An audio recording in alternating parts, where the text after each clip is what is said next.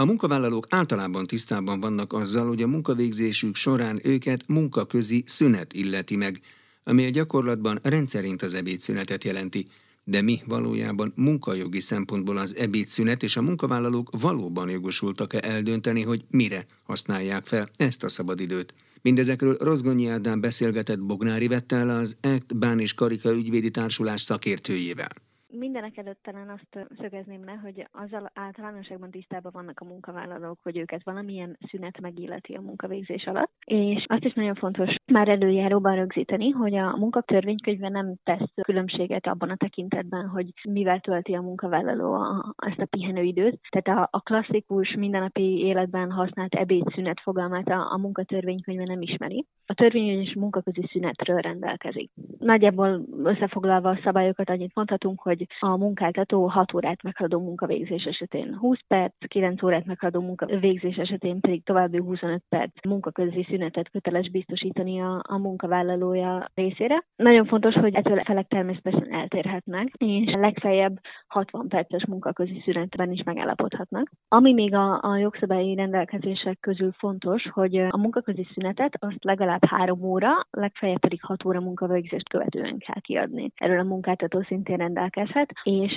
ez nem függ attól, hogy a, hogy a munkavállaló az teljes munkaidőben dolgozik, vagy 6 órás részmunkaidőben dolgozik. Ilyen szempontból egyedül négy órás részmunkaidő speciális, amire nem tartalmaz az MT külön szabályt, tehát ott nincs kötelező előírás a munkaközi szünetre. Lehet eltérés abból a szempontból, hogy valaki mondjuk fizikai munkát végez, vagy pedig szellemi munkát? Nem, ilyen tekintetben nincs különbség. Annak sincs jelentősége, hogy nappali vagy éjszakai műszakban dolgozik a munkavállaló, tehát ez attól függetlenül jár. Tehát akkor, ahogy említette, egy külön, hogy ebédszünet, ez a fogalom nincs benne a munkatörvénykönyvben, tehát általában ezt a hosszabb szünetet mondjuk az ebéd elfogyasztására használják fel általában a munkavállalók, amely mondjuk akkor minimum 20 perces kell, hogy legyen. Így van, így van. Így az, van. hogy, az, hogy mire használja fel a szünetet a, a munkavállaló, az meghatározott? Nincs erre vonatkozóan meghatározás, tehát ezért is hívja az MT ezt munkaközi szünetnek, és nem ebédszünetnek. Tehát főszabály szerint a munkavállaló ezt a pihenőidőt azzal tölti, amivel szeretné.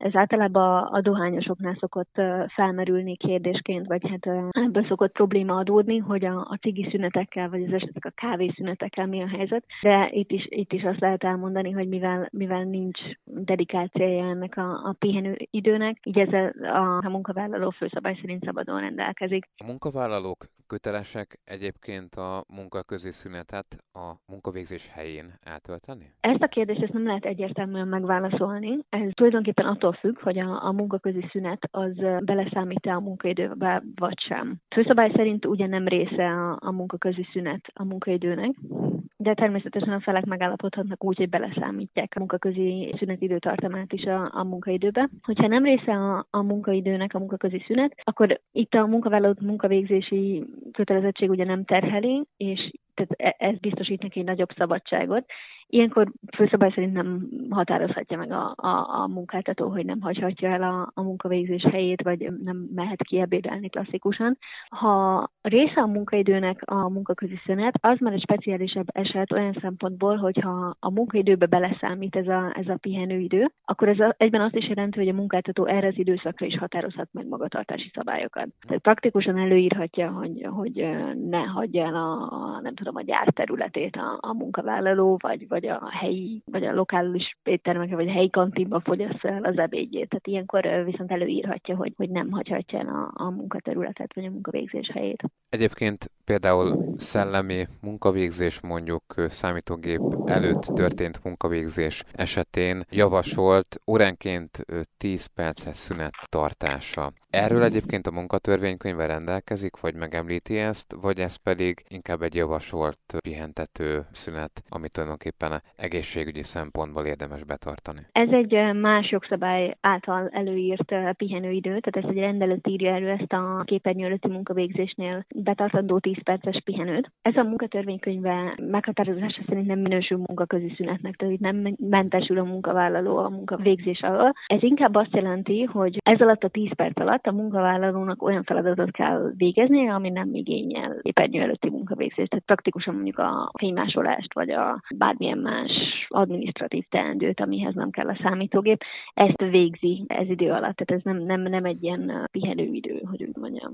Uh-huh. Ha home office-ban dolgozik valaki, akkor is megilleti ez a szünet? Főszabály szerint természetesen igen. Tehát, hogy uh, nyilván nem várható el a munkavállalótól, hogy otthon ne, ne ebédeljen és folyamatosan rendelkezésre álljon. Tehát ez, ez ilyen szempontból ez is független attól, hogy otthonról végzi a munkavállaló a munkát, vagy a, a munka, tehát benne az irodában esetleg. Közleményükben az is szerepel, hogy a munkavállalónak olyan magatartást kell tanúsítani a munkaközi szünetben is, amely munkáltatója jogos gazdasági érdekeit nem veszélyezteti. Mi az, ami egyébként veszélyezteti? Ezt a szabályt, ez egy általános magatartási szabály, amit a, a munkatörvénykönyve a munkaviszony fennállásának időtartamára ír elő, tehát hogy amíg a munkaviszony fennáll, addig a, a munkavállaló köteles olyan magatartást tanúsítani, ami nem sérti a munkáltatója gazdasági érdekeit. Hát inkább olyanra érdemes gondolni, hogy ha a munkavállaló ki is megy ebédelni, vagy ügyintézni a munkaközi szünetében, akkor sem viselkedhet úgy, ami akár arra alkalmas, hogy a, a munkáltatójának a jó hírnevét sértse vagy veszélyeztesse, tehát nem részegethet le. Nagyon sok érdekes jogeset van arról, hogy a, a munkaközi szünetben lehet-e mondjuk kártyázni, és a szerencsejáték az alkalmas-e arra, hogy, hogy a munkáltató jó hírnevét sértse vagy veszélyeztesse. És itt elsősorban ilyenre kell gondol, gondolni, hogy, hogy a munkavállaló akkor is köteles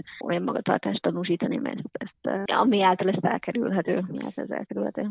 A munkáltató ellenőrizheti azt, hogy a munka munkavállaló mit csinál a szünetben? Hát, hogyha nem része a munkaidőnek, akkor nem. Tehát, hogy akkor ugyanúgy, ahogy nem határozhat meg a magatartási szabályokat, úgy nincs meg ez az ellenőrzési lehetősége sem, mert nem, nem része a munkaidőnek, a munkaközi szünet. Abban az esetben, hogyha a része a munkaidőnek, akkor természetesen ugyanúgy van ellenőrzési jogköre is. Tehát, hogyha része a munkaidőnek, akkor ez az időtartam is beleszámít úgymond a munkavégzésbe, tehát, hogy így fogalmazok, akkor nem egy nem fizetett időszakról van szó. Így van, pontosan. Tehát ez, ez, a tipikus helyzet, amikor a munkavállaló tényleg 8-tól 4-ig dolgozik, és nem fél ötig, hogy meglegyen ez a 20 perces ebédszünete. Amikor uh, annyival később mehet haza, amennyi az ebéd ideje gyakorlatilag, akkor jár le a munkaideje, hogyha nem része a munkaidőnek a munkaközi szünet. A javaslatunk, vagy a tanácsunk, hogy erről mindenképpen érdemes akár már a munkaszerződés tárgyalásakor uh, egyeztetni. Tehát uh, például nagyon sok konfliktus elkerülhető azáltal, hogy ezt a dohányzás kérdéskört rendezik a felek, vagy a, vagy a kávészünetet, hogy akár megállapodnak egy hosszabb munkaközi szünetben, és annyival meghosszabbodik a munka, tehát annyival később mehet haza a, a munkavállaló, de akkor például belefér a munkaközi szünetébe a, a többszöri dohányzás. Praktikusan e, ebből szoktak uh, problémák adódni. Meg ugye ez is konfliktus forrás lehet a dohányzó és a nem dohányzó munkavállalók között, hogy, hogy akkor az egyiknek miért több a, a pihenő ideje, mint a másiknak, ezért érdemes erről már, már az elején beszélni. De hát talán, hogyha a szünet vagy a szünetek nem mennek a munkavégzés rovására, tehát ugyanúgy haladnak a folyamatok, akkor talán ezzel nem is lehet baj. Viszont ha valakinek annyira kötött a munkaideje, különböző gépekkel dolgozik, vagy amikor ugye nem tud szünetet tartani közben tulajdonképpen, mert akkor azzal adott esetben kárt okozna, akkor viszont kérdést vet fel, hogy mikor, hogyan és pontosan mikor tarthat szünetet. Tehát ez nála mondjuk adott esetben nem is lehet szabadon választható. Így van, így van, ezt, tehát ezt, ha a munkakör jellege olyan, akkor ezt, ezt értelemszerűen e, a felek erőre szabályozzák, tehát ez nem lehet, hogy egy, egy ilyen munkakör erről nem állapodnak meg, mert ahogy ön is említette, ez, ez azért komoly károkat jelenthet, vagy tudom, egy évet felügyelet nélkül hagyni akár bármilyen veszélyt okozhat, tehát hogy erről szerintem az ilyen munkakörök esetében kivétel nélkül rendelkeznek. Az ilyen esetekből egyébként, amikor a, mondjuk a munkavállaló nem elégedett a szünetek hosszával, vagy túlzottan ugye megkötöttnek érzi, behatároltnak ezeket a szüneteket. Ezekből lehet későbbiekben akár munkaügyi per is? Mennyiben a, a munkáltató eleget tesz az MT-ben foglaltaknak, úgy azt gondolom, hogy nem. Nyilván, hogyha nem tartja be a munkáltató ezeket a kötelező rendetet, a minimum időt sem biztosítja a munkavállalónak, abból adódhatnak később problémák. Bognár Ivettet az EGT Bán és Karika ügyvédi társulás szakértőjét hallották. A két világháború között összesen nem született annyi törvény Magyarországon, mint 2010 és 2011 között. A jogalkotás felgyorsulása miatt számos nehézséggel néz szembe a kúria, mondta a közigazgatási kollégium vezetőhelyettese. Sperka Kálmán tanácselnök kúriai bíró a kollégium idei tevékenységét értékelve úgy fogalmazott, Ez lehet a szervezeti megnyugvás éve. Olyan mennyiségű jogalkotással néz szembe a jogalkalmazó, ezen keresztül a kúria, ami nem tudom, hogy végig gondolja-e a jogkereső állampolgár, hogy milyen nehézséget okoz a szövegezésében, a közös gondolkodásban, a stabilitásban. És hogyha hozzáteszem mindehez, hogy a magyar anyagi jog 80-90% a közigazgatási anyagi jog, akkor el tudják képzelni, hogy a közigazgatási eh, bíráskodás, meg a közigazgatási ügyszak milyen csoda jó gondolkodókból áll, hogy ezeket át tudja látni, tudja alkalmazni, talán még akár jogszerűen is tudja alkalmazni. Ha egy rövid mondatban össze tudnám foglalni, a 2027 évet, 2022 évet, mondom 27 évet, de 22 évet jellemzően a közigazgatási kollégiumot és a közigazgatási bíráskodást, azt a reményemet fejezném ki, hogy talán ez lesz a szervezeti megnyugvás éve. Bár ugye hallottuk, hogy a összervezeti megnyugvás éve talán nem, de a közigazgatási kollégiumot érintően nagyon reménykedünk benne, hogy, hogy igen, mire alapozom mindezt. A közigazgatási bíráskodás olyan, mint egy szabad vízi, hosszú távúszó, amelyet a szelek is löknek, a víz sodor, és az utóbbi tíz évben ez folyamatosan így történt. Most ehhez képest reménykedünk abban, hogy ez a szervezeti megnyugvás akár a vízben, akár a parton megtörténik.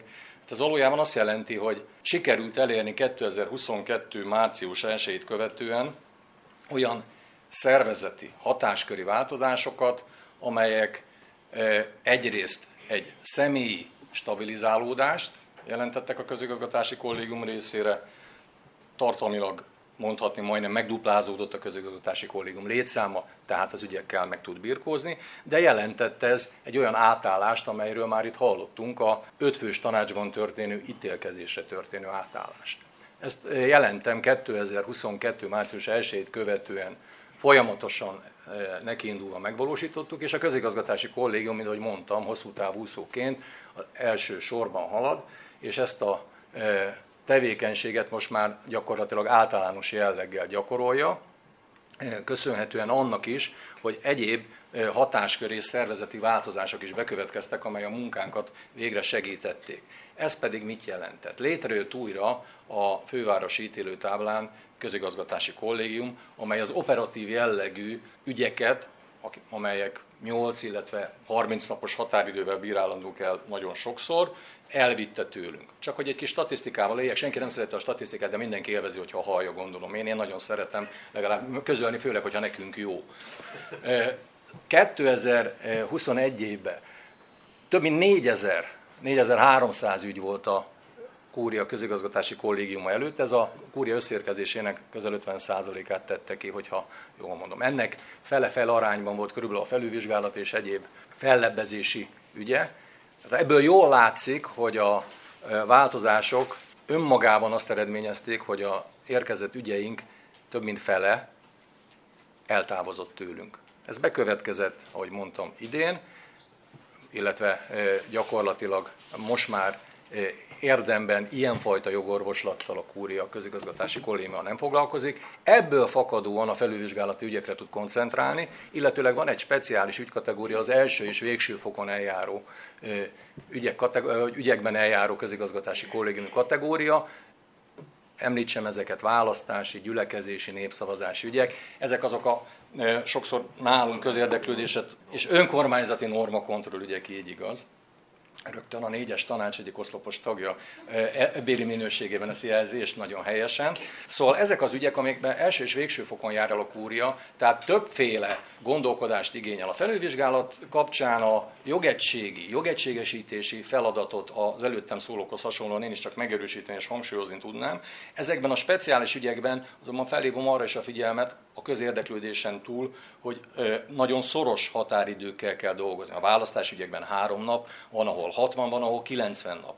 Tehát itt azért a kúriának bizony jelentősen nőhet a munkaterre egy bizonyos ügydömpingnél a választási ügyeket nem kell bemutatni 2022-ben Magyarországon, országgyűlési választás, illetőleg ezzel kapcsolatosan további népszavazással összefogó jogorvoslatok is kerülhettek a kúri elé. Ezek százas nagyságrendben érkeztek, tehát száz körüli ügyet bíráltunk el, körülbelül két hónap alatt. Ez a kúria közigazgatási kollégium a rendes ügyérkezésén felül, azt meghaladóan, még egyszer mondom, nagyon rövid határidőben kellett ezt megtennünk, a kúria ennek a feladatának, ezt is jelentem, eleget tett, gyakorlatilag semmiféle probléma nem merült fel, az általunk észlelt tapasztalatokat összefoglaltuk, ezeket feldolgoztuk, és szükség szerint, amennyiben a jogalkotó megfontolja, jogalkotási javaslattal is tudunk megfelelő csatornákon keresztül élni, illetve megfogalmazni, hogy mit tartunk szükségesnek. Hangsúlyozom tehát, hogy a fórumrendszer változásával, ugye egyrészt szervezeti szinten hármas egység jött létre, jogorvoslati szinten pedig egy kétfokozatú rendszer, amely egyébként megfelel a 2020 április 1 -e előtti, illetőleg a 2012 előtti állapotnak. Ezt csak azért hangsúlyozom, mert ez a megnyugvás ez számunkra a jogegységesítési feladatok hangsúlyos ellátása mentén nagyon-nagyon fontos, hogy végre ezen operatív tevékenységet ki tudtuk szervezni a főváros ítélőtáblára.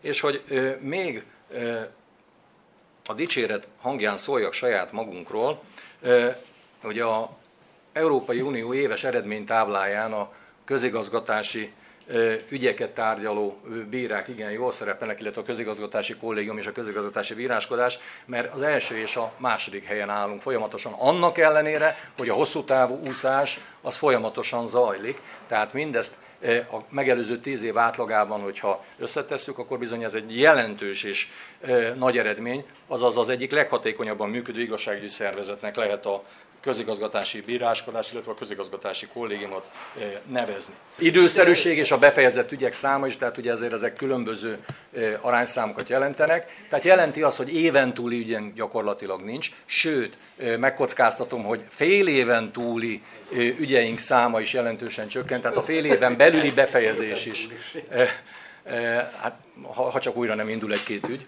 Tehát ez kifejezetten egy, egy hatékony ítélkezést jelent, illetve jelenti azt, hogyha végre ez a fajta szervezeti stabilitás, állandóság és egy világos jogszabályi környezet megmarad, akkor bizony ezt a tevékenységet mindenki megelégedésére reményeink szerint jogszerűen tudjuk majd végezni.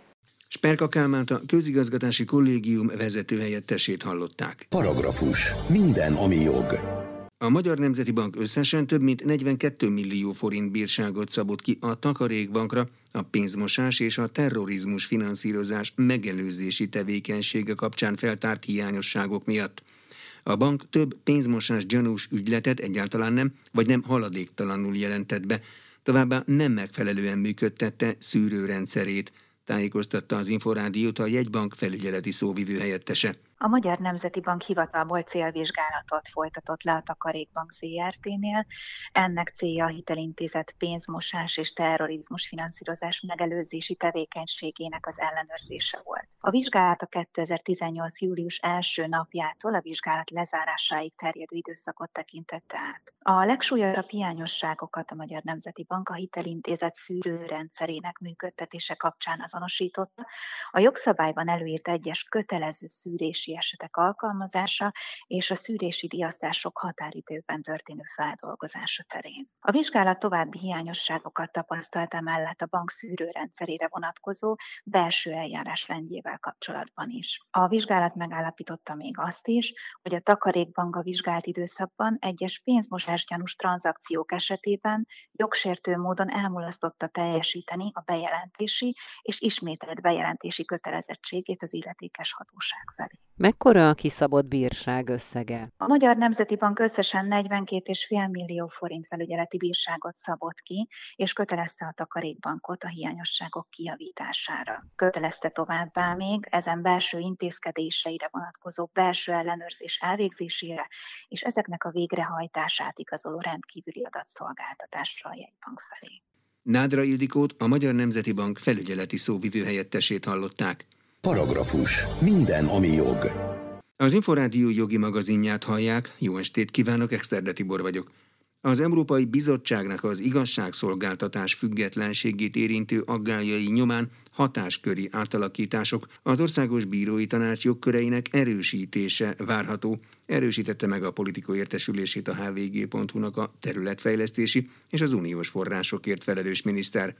Rozgonyi Ádám összeállítása. A magyar kormány újabb engedményeket tett az Európai Bizottság felé, és megígérte, hogy alapos reformot hajt végre a magyar bírósági rendszerben. Erről a Politikó című lap értesült, amely állítása szerint hozzájutott olyan dokumentumokhoz, amelyek alapján a kormány alapos bírósági reformot vállalt az Európai Bizottság kérésére azért, hogy hozzájussanak a helyreállítási alap forrásaihoz. Azt írták, hogy egy november 4-i keltezésű tervezet szerint a kormány vállalta, hogy megerősíti az országos bírói tanácsot. Alap szerint a kormány ellenőrzési jogkört ad a tanácsnak, a másik nagy bírósági szerv az Országos Bírósági Hivatal elnöke felett. Ezáltal az OBT-nek lehetősége lesz arra, hogy megakadályozza bizonyos bírák kinevezését, eltávolítsa az általuk alkalmatlannak ítélt bírákat, sőt még az Országos Bírósági Hivatal tagjelöltjeinek alkalmasságát is véleményezhetik. Az Európai Bizottság aggályokat fogalmazott meg, ahogy ők nevezik, az igazságszolgáltatás függetlenségével kapcsolatban. Fogalmazott Navracsics Tibor területfejlesztési és az uniós forrásokért fel felelős miniszter újságíróknak kedden. A hvg.hu kérdésére a miniszter elárulta, elmondták az aggájaikat, megnézik, hol kell az egyensúlyt kialakítani. Ugye tárgyalássorozatról van szó, konkrét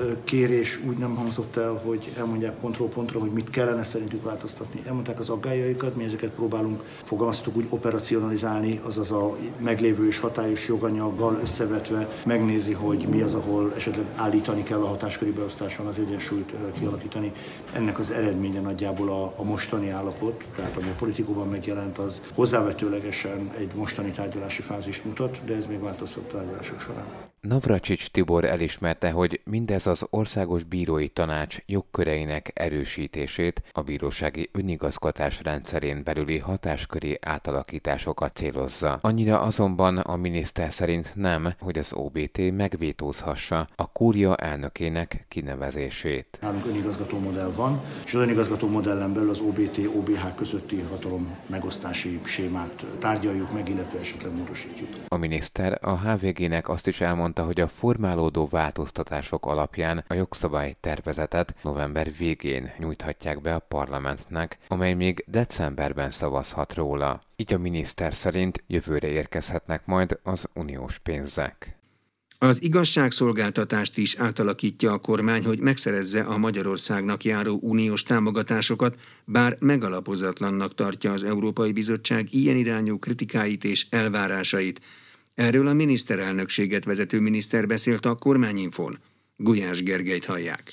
Magyarország az elmúlt hónapokban nagyon sokat tett azért, hogy a Magyarországot megillető uniós forrásokhoz végre mi is hozzájuthassunk. 17 vállalást tettünk, amelyben az Európai Unióval, az Európai Bizottsággal megállapodtunk. Ennek megfelelően a törvényeket elfogadtuk. Létrejött az integritás hatóság, amelynek vezetőit, elnökét és alelnökeit a köztársasági elnök múlt héten kinevezte. Azt tapasztaltuk, hogy a tárgyalások során az Európai Unió újabb igényeket is támasztott, elhangzott. Ezek közül azt tudjuk teljesíteni, ami nem ellentétes a korábbi megállapodáson alapuló vállalásainkkal, illetve amely az ország érdekeivel alapvetően nem ellentétes, illetve az országnak nem sérelmes. Ami az igazságszolgáltatási követeléseket illeti, ott azt tudjuk mondani, hogy miután Magyarország azon országok közé tartozik, ahol az igazságszolgáltatás teljes egészében független, és ez a függetlenség nem csupán alkotmányos garanciákat jelent, hanem szervezeti különállást is, tehát önigazgatása van a bíró bíróságoknak, így ott a különböző hatásköri kérdéseknek pontosítása, vagy akár változtatása az lehetséges, ezt meg tudjuk tenni. A megítélésünk szerint azok az aggályok, amelyek a bizottság részéről felmerültek, egyébként alaptalanok. Ezeknek az orvoslása ugyanakkor nem áll olyan mértékben szemben Magyarország érdekeivel, és szerintem a magyar igazságszolgáltatás érdekeivel sem, hogy ne érné meg ezeket a változtatásokat megtenni. Itt nem alapvető szervezeti változásokról van szó, hanem arról, hogy az igazságszolgáltatás ma is létező intézményei közötti hatáskör megosztás miként alakul. Elsősorban az Országos Bírói Tanács, illetve az Országos Bírósági Hivatal közötti hatáskörök megosztása. E tekintetben fogunk olyan módosításokat elfogadni, amely